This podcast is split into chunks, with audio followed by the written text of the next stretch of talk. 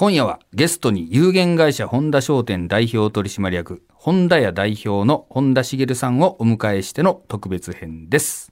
あの本田商店さんでは長尾さんの NI コンサルティングのサービスをご利用されているということでで今日そのご縁であのゲストにお越しいただいたということなんですけれども、はい、そのお二人の出会いといいますかえ東京と島根ってかなり距離的にも離れていると思うんですけれども、うん、どういうのきっかけでそのサービスを導入しようというふうに本田さん思われたんですか？これはですねちょっと正直あんまり覚えてないっていうのが あるんですけど。お付き合いが長いんですか？えっ、ー、とですね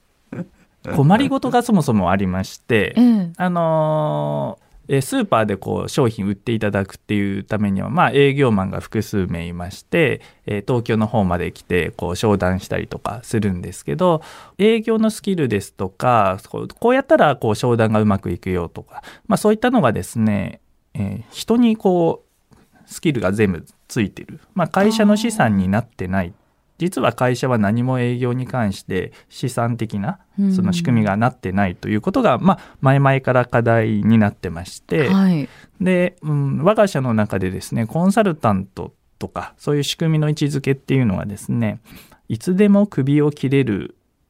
重役を雇ったみたいな形で、でやっぱり今までこうやっててうまくいってないっていうのはやっぱりいくら考えてやってもなかなかやっぱりうまくいかないだろうと。うんうん、なので外部からこう情報ですとかやり方を学びましょうと。そういった中でですね、えー、まずこうお願いしてでもしうまくいかなかったら、まあ、違う仕組みにこう変えましょうというところで、がスタートです。なるほど。なるほど。うちの記録によるとあの孫子の、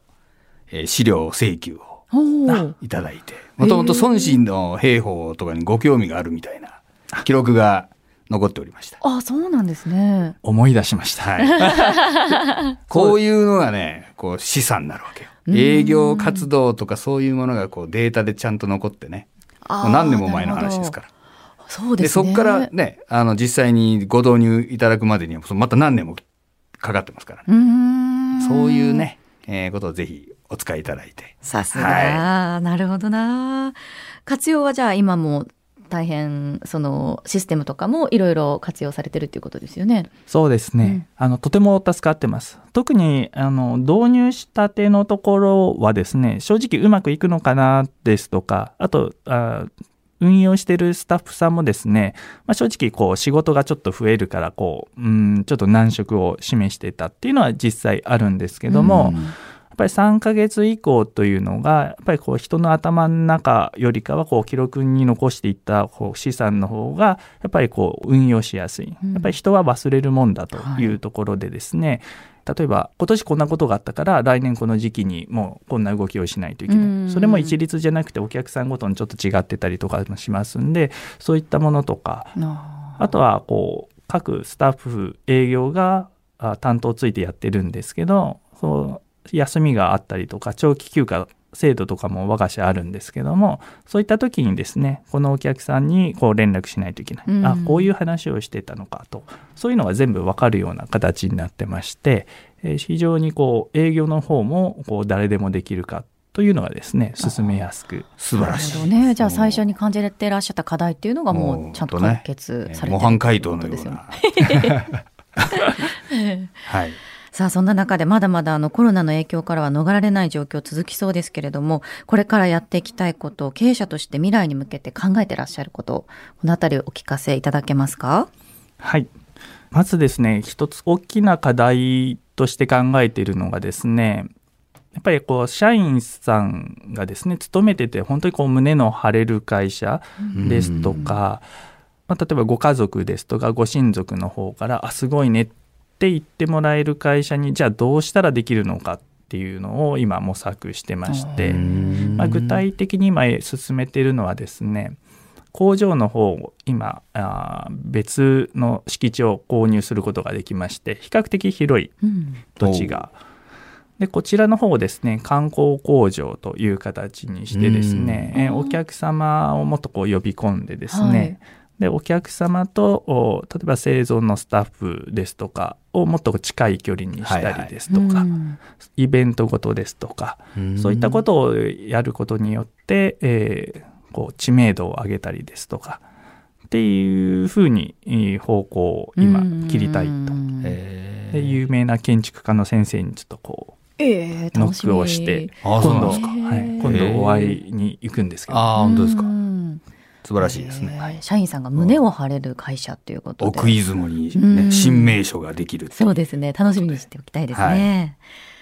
さあ長尾さん毎回ゲストの方のお話に合わせてご紹介している恒例の孫子の言葉参りましょうか、はい、今夜はどんな言葉をご用意していますか？はい。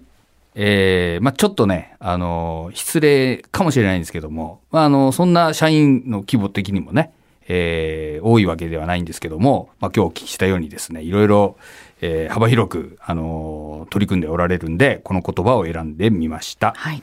兵は王旗を益ありとするにあらざるなり。ただ武信することなく力を合わせて敵を図らばもって人を取るに足らんのみ。という一節なんですけども、うん、これはですね、普通は孫子ってのはあの兵力が大きい方が勝つんだっていう話なんだけど、えー、ただ兵員が多ければいいってもんじゃねえぞっていう話なんですね。うん、で、それをですね、過信して盲信するようなことを、まあ、逆にしない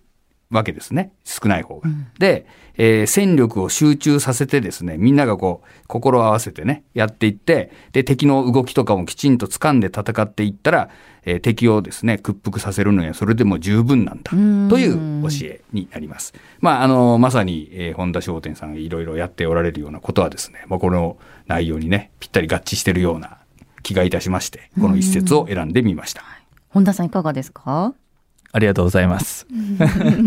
えーそうですね。うちの方もあ思い返してみるとっていうところでいくとですねやっぱりあの大手さんと違って資金とか限られてますので一点突破という集中でね。集中してまずこれを集中する。なので先ほど組織変更を変えるっていうのも、まあ、これに当たるのかなっていう課題を設けてそれにをクリアするための組織にこう変えていくっていうところもですね、まあ、悪く別の言い方すると他はちょっと多少犠牲にしてでもそれを解決するというところでやってるのかなというふうに思います。素晴らしいです、ね、はい、ありがとうございます。え今夜のゲストは有限会社本田商店代表取締役本田屋代表の本田茂さんでした。ありがとうございました。ありがとうございました。